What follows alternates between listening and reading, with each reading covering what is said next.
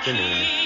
I am Renaldo McKenzie, and this is the Neoliberal Round podcast.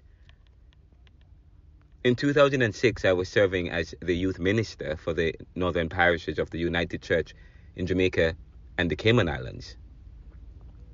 Something happened that led to an interpretive conclusion about the sacred and profane. The divine or God, whatever he, she, or it is called, intervene or intervenes insofar as we believe in the divine's intervention. But isn't that cliche? And doesn't that belief lead to a conclusion that is already based on the assertion or assumption of that belief? For in the Iliad, the intervention that is expressed is one that is similar. If it works out in the way that you want it to work out, then that was the divine intervening. If not, the gods didn't want a particular outcome. Nevertheless, the story I'm about to share below is powerful, which leads to a personal conclusion that is found elsewhere.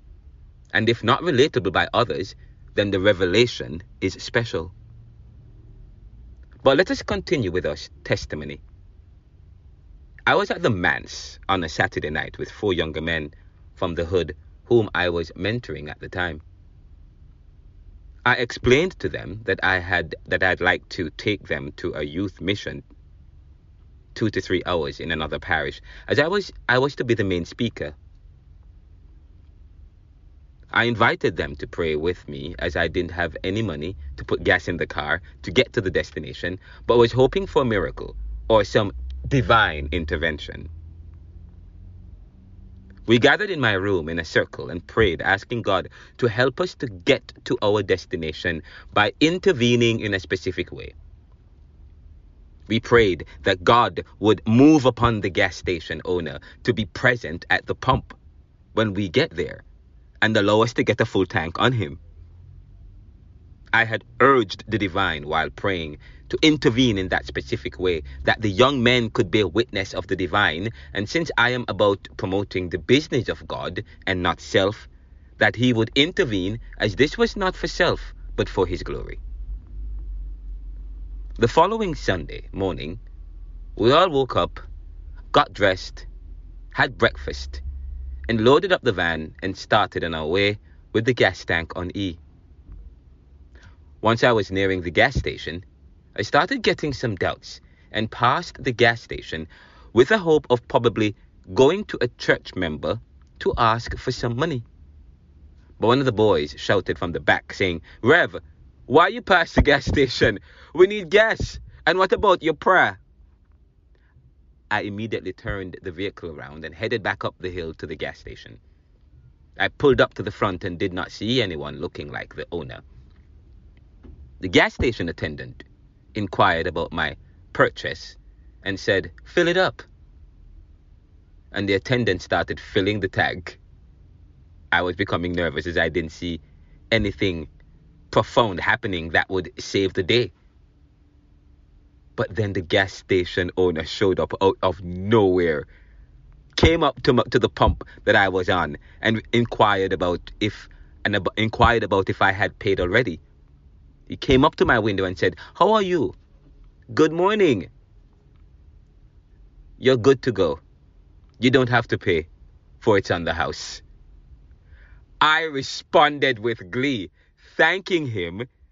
And as we pull off the pump, I was hearing some scuffling at the back of the vehicle. And as soon as I exited the gas station with the vehicle, the young men were filled with shock and amazement and started to shake my hand and touch my head and shoulders, saying they need some of the blessings and to pray for them as if I was Jesus or some sacred or sacerdote or sacerdote sacerdotes, as if I'm a prophet. It's a it's a term that we learn in in um in in in in in, in, in DLS in uh, liberal studies. Talk about in Greek the sacerdote or sacerdote, sacerdotes of the prophet. They were convinced though. Moving, get let's get back to my story. Let's get back to my story before I get off, get, get off tangent here. They were convinced that God had intervened, and so did I, and so was I. However, the interpretation of such a revelation may be the result of knowledge that I was exposed to from birth and the sacred and profane. About the sacred and profane. Let me say it again. I said, I had said, and believed that I was convinced, and we were all convinced, that God intervened. However, the interpretation of such revelation may be the result of knowledge that I was exposed to from birth and about this that as it relates to the sacred and profane. For what if it were coincidence? But to believe that it was a coincidence would also be based in or on historical knowledge that debunk miracles and the sacred as tales about natural occurrences that are coincidental. However, to believe this takes as much faith as t- however to believe this takes as much faith and reason as it takes to believe that god had intervened. But human beings have this tendency to interpret stimuli and when one looks at the foundation of knowledge and the dynamics of its growth and evolution one must approach it critically since human beings according to ian buruma and avishai margalit are prone to prejudice or prejudices, as it is part of the human condition. Further, the view of the West in Occidentalism, that is, the East assuming the negative about the about the worst, about the West, which promotes the West, which uh, again let me let me repeat that again. Further, the view, the view of the West in Occidentalism, that is, the East assuming the negative about the about the, the the West, which promotes that the West is dangerous to humanity as they are soulless and ungodly and seeks to bring destruction on the earth, is like the worst aspect of its counterpart, Orientalism, which is the stripping away of those in the East by the West of their humanity or intelligence, as if they are children needing guiding from those who believe that they are better than the other. Essentially, Edward Said in Orientalism makes the point that Orientalism privileges itself over another culture, and even if that culture or subgroup of people have any positive outcome that is of its own, that is of its own credit. It is explained as a result of Western penetration or an outcome from without that is within itself limited in effect, in Orientalism, the West accuses the East of being ignorant of its own history or intellectually limited. This is based on the limitations of the West in using its own values and privilege to judge another's, which is at best ethnocentric. Indeed, this idea of privilege and status evolves to take on more sophistication over time, thanks to philosophers, theologians such as St. Augustine's Confessions, whose writings were incorporated within the Christian doctrine over, over any other as it provides a convincing and reasonable basis to transform and develop Christianity into a huge hegemonic institution or capitalist franchise under the guise of piety. From the patristic leading up to the medieval eras and beyond, politicians or noblemen, leaders of a society, who created or sensationalized tales about the sacred and profane, contained within Homer's Iliad, Hesiod's Theogony, is Hesiod's Theogony, Plato's Republic, or Socrates within the Phaedo, the Bible, Quran, etc., the Quran, etc., continue to develop the theme of privilege, position, and status as it takes from as it takes form from Homer to Plato, Aristotle to Aquinas, and Augustine, when we attempt to study the foundations and evolution of human society. When we delve into Plato's Phaedo and his other projects, it would seem as if Plato could not escape this human condition, nature, described by Kant, and this special interest intellectualism, eschewed by Gramsci. Unlike all the previous Greek poets and the putative historians before, Plato downplayed heresy and was more methodical, utilizing reason as his, as his brand of logic to tell and arrive at Greek truth.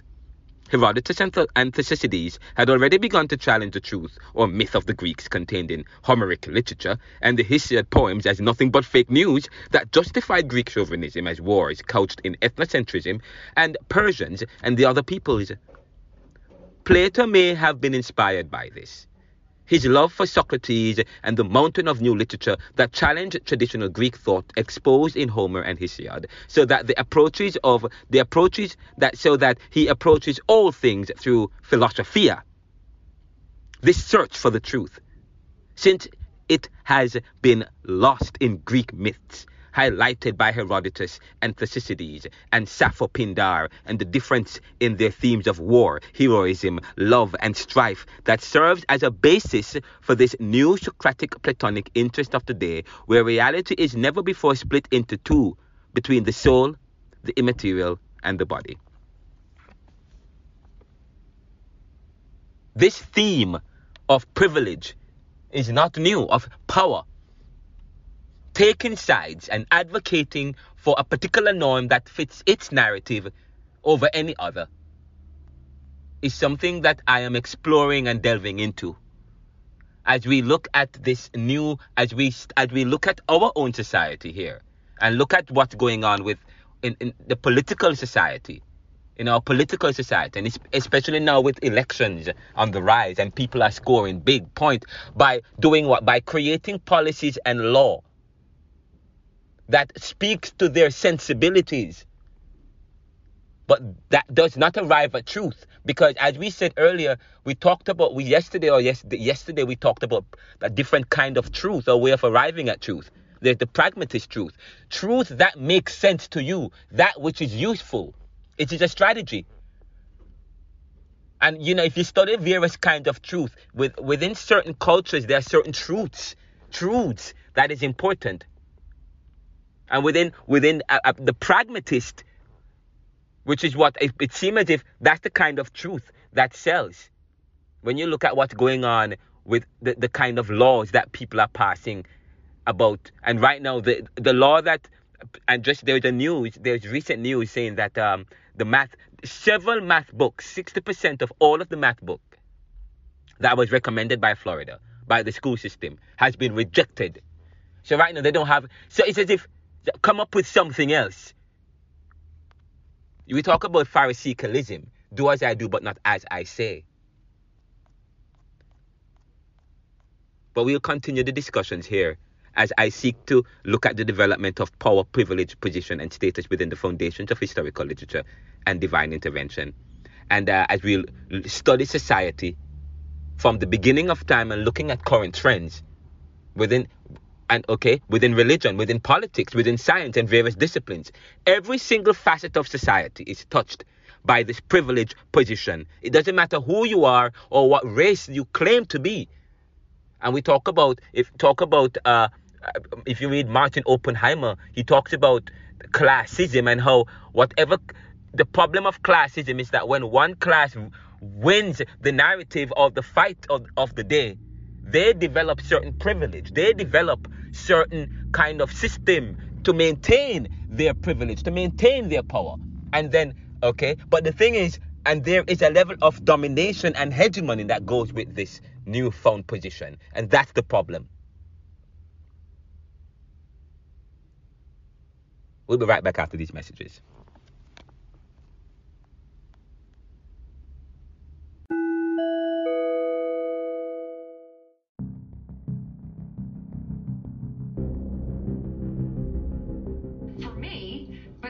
Thee. And in it, you write in part, quote, as the Republican Party evolves from a party focused on individual liberty and limits on government power to a party that more fully embraces government control of the economy and morality, it is reversing many of its previous stances on free speech in public universities, in public education, and in private corporations. Driven by a combination of partisan animosity and public fear, it is embracing the tactics that it once opposed.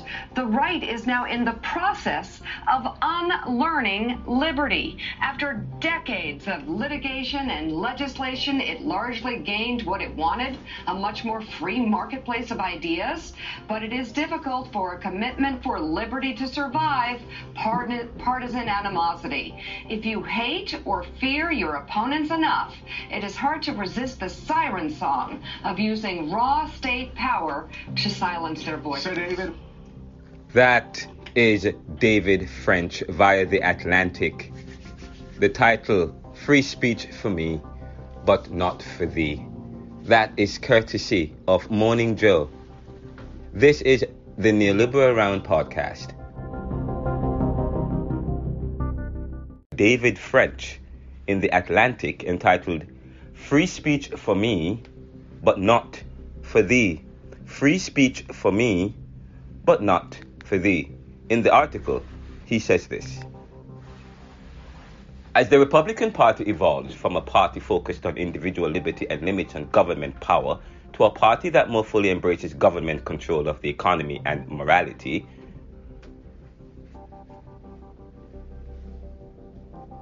It is reversing many of its previous stances on free speech in public universities, in public education, and, it, and in private corporations.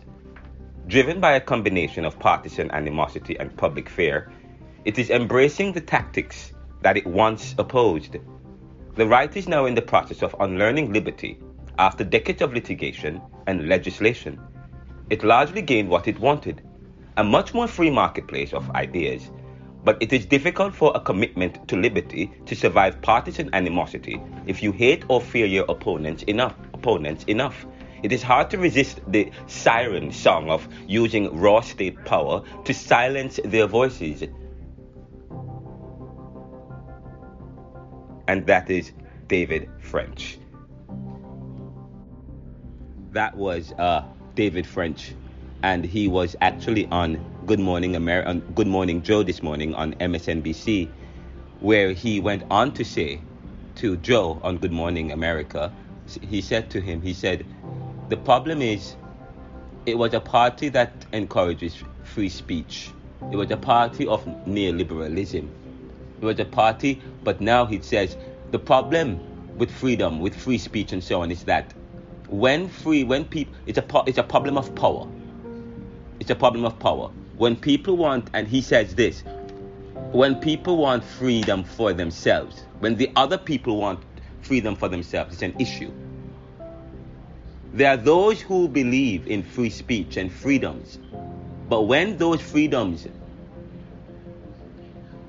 affect their freedoms, or if those freedoms does not relate to the kind to their ideological principle, then it becomes a problem. So you see what's happening in schools regarding um, the ability to teach real history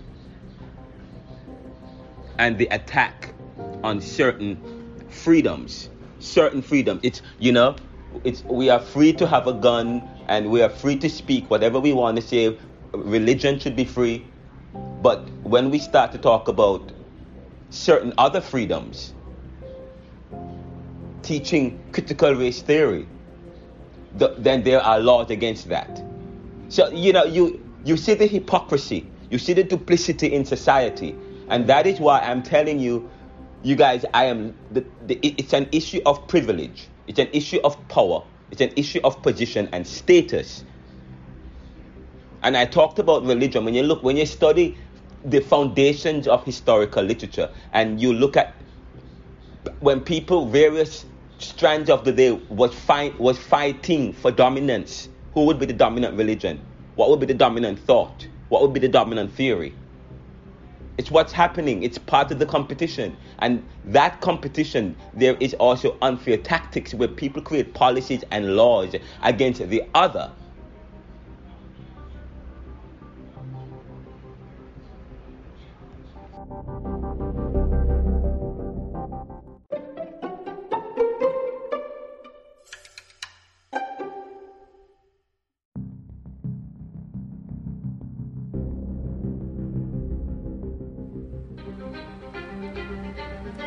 Thank you.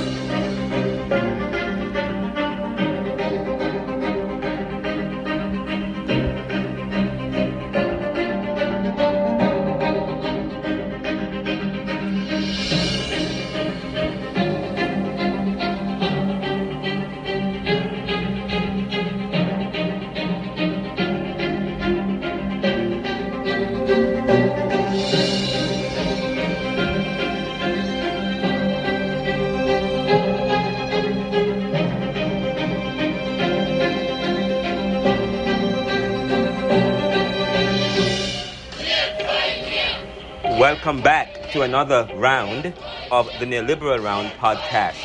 And today we are discussing privilege, power, status, and secrets to unlocking divine intervention, which is part of a new book, book project and work that we're doing here at the Neoliberal and that I'm doing here regarding my dissertation and my research.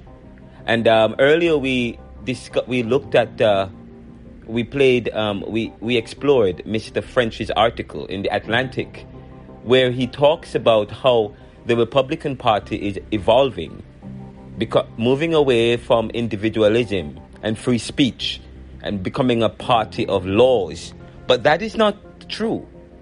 That is not true when you think about it.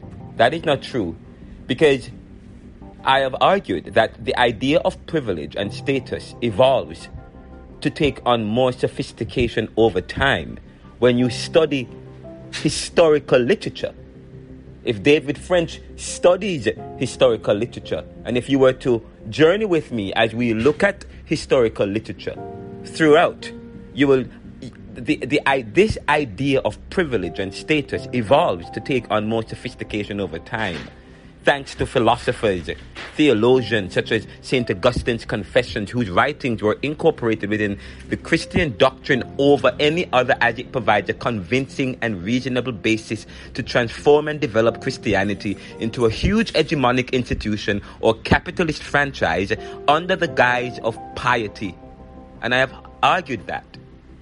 And I have said, I have said from the patristic leading up to the medieval eras and beyond, politicians or noblemen leaders of a society who created or sensationalized tales about the sacred and profane contained within Homer's Iliad, Hesiod's Theogony, Plato's Republic, or Socrates within the Phaedo, the Bible, the Quran, etc., continue to develop the theme of privilege, position, and status as it takes form from Homer to Plato, Aristotle to Aquinas and Augustine when we attempt to study the foundations and evolutions of human society. When we delve into Plato's Phaedo and his other projects, it would seem as if he himself, Plato, could not escape this human condition, this nature described by Kant, this special interest intellectualism eschewed by Gramsci. I, you know, and we will get back to this as we begin to develop, look at this idea of privilege and position, and revisit and looking at looking at the history of it and looking at current trends today. So it's not that it's not that the Republican Party is no longer a party of, of individualism. It is a party that speaks, that is relevant. In other words, in other words, what when when rules and when principles do not do not support its position, then it would then have it change changes strategy. Stra- please remember, strategy. We talk about power. You to, strategy as a tool of power, and strat- and pool uses various. Uh, sorry, power uses various strategy. Whoever is in power for for that particular time or the day. So when you look at so what happens, the same issue I have taught, I have discussed in another paper that I have uh, presented about NAFTA, looking at how NAFTA was cre- how NAFTA was created, the North American Free Trade Agreement. It was created to facilitate free trade, not internationally, but just among the countries who make up NAFTA. But when NAFTA does not support those who control, who benefit the most from NAFTA, they pull out, they criticize NAFTA, pull out of it, recreate it, and then rejoin it. Because they have, because the principles and the strategy does not support its privilege and its position. It or it creates a kind of it, it, it the competition become much more stiff or fierce. So now it has to change, and that's what has. And so what I have argued in my book, Neoliberalism, Globalization, Income Inequality, Poverty, and Resistance, this very same issue when I had pl- applauded President Donald Trump for pulling out of NAFTA because NAFTA was the death of international and free trade because it only protected a few over the many. But then we realized that the issue with NAFTA was that it was not, it no longer served the status quo. It no longer supported the kind of power that you're trying to, the leverage that one, that the persons who, who stand to gain the most over NAFTA. When that did not work, what they criticized NAFTA, pulled out of NAFTA, recreated NAFTA, and rejoined NAFTA to strengthen, so as to maintain and to strengthen the position and the benefit. So, so, so, Mr. French, I will, I will say to Mr. David French in this article, no, it is not true that the Republicans are no longer is no longer that party. But even if you if you look at the Democratic Party, the Republican Party over time, even the positions have changed as it relates to slave, as it relates to, to, to civil rights. Various parties change depending on the support that it the, the support that it can get in order to realize its power, to maintain its power, to increase its, its power, to extend its power. We will continue to discuss these very important issues as we continue to look at, as you journey with me, as I write this book, the privilege, power, position, status, and secrets to unlocking divine intervention. Continue to visit me at https colon forward slash forward slash the theneoliberal.com or https colon forward slash forward slash RenaldoCMckenzie.com. And a copy of this particular of, of an article I did looking at the development of privilege power status within the history, within historical literature is available for a limited time, for a limited time at, r, at rmckenzie.academia.edu.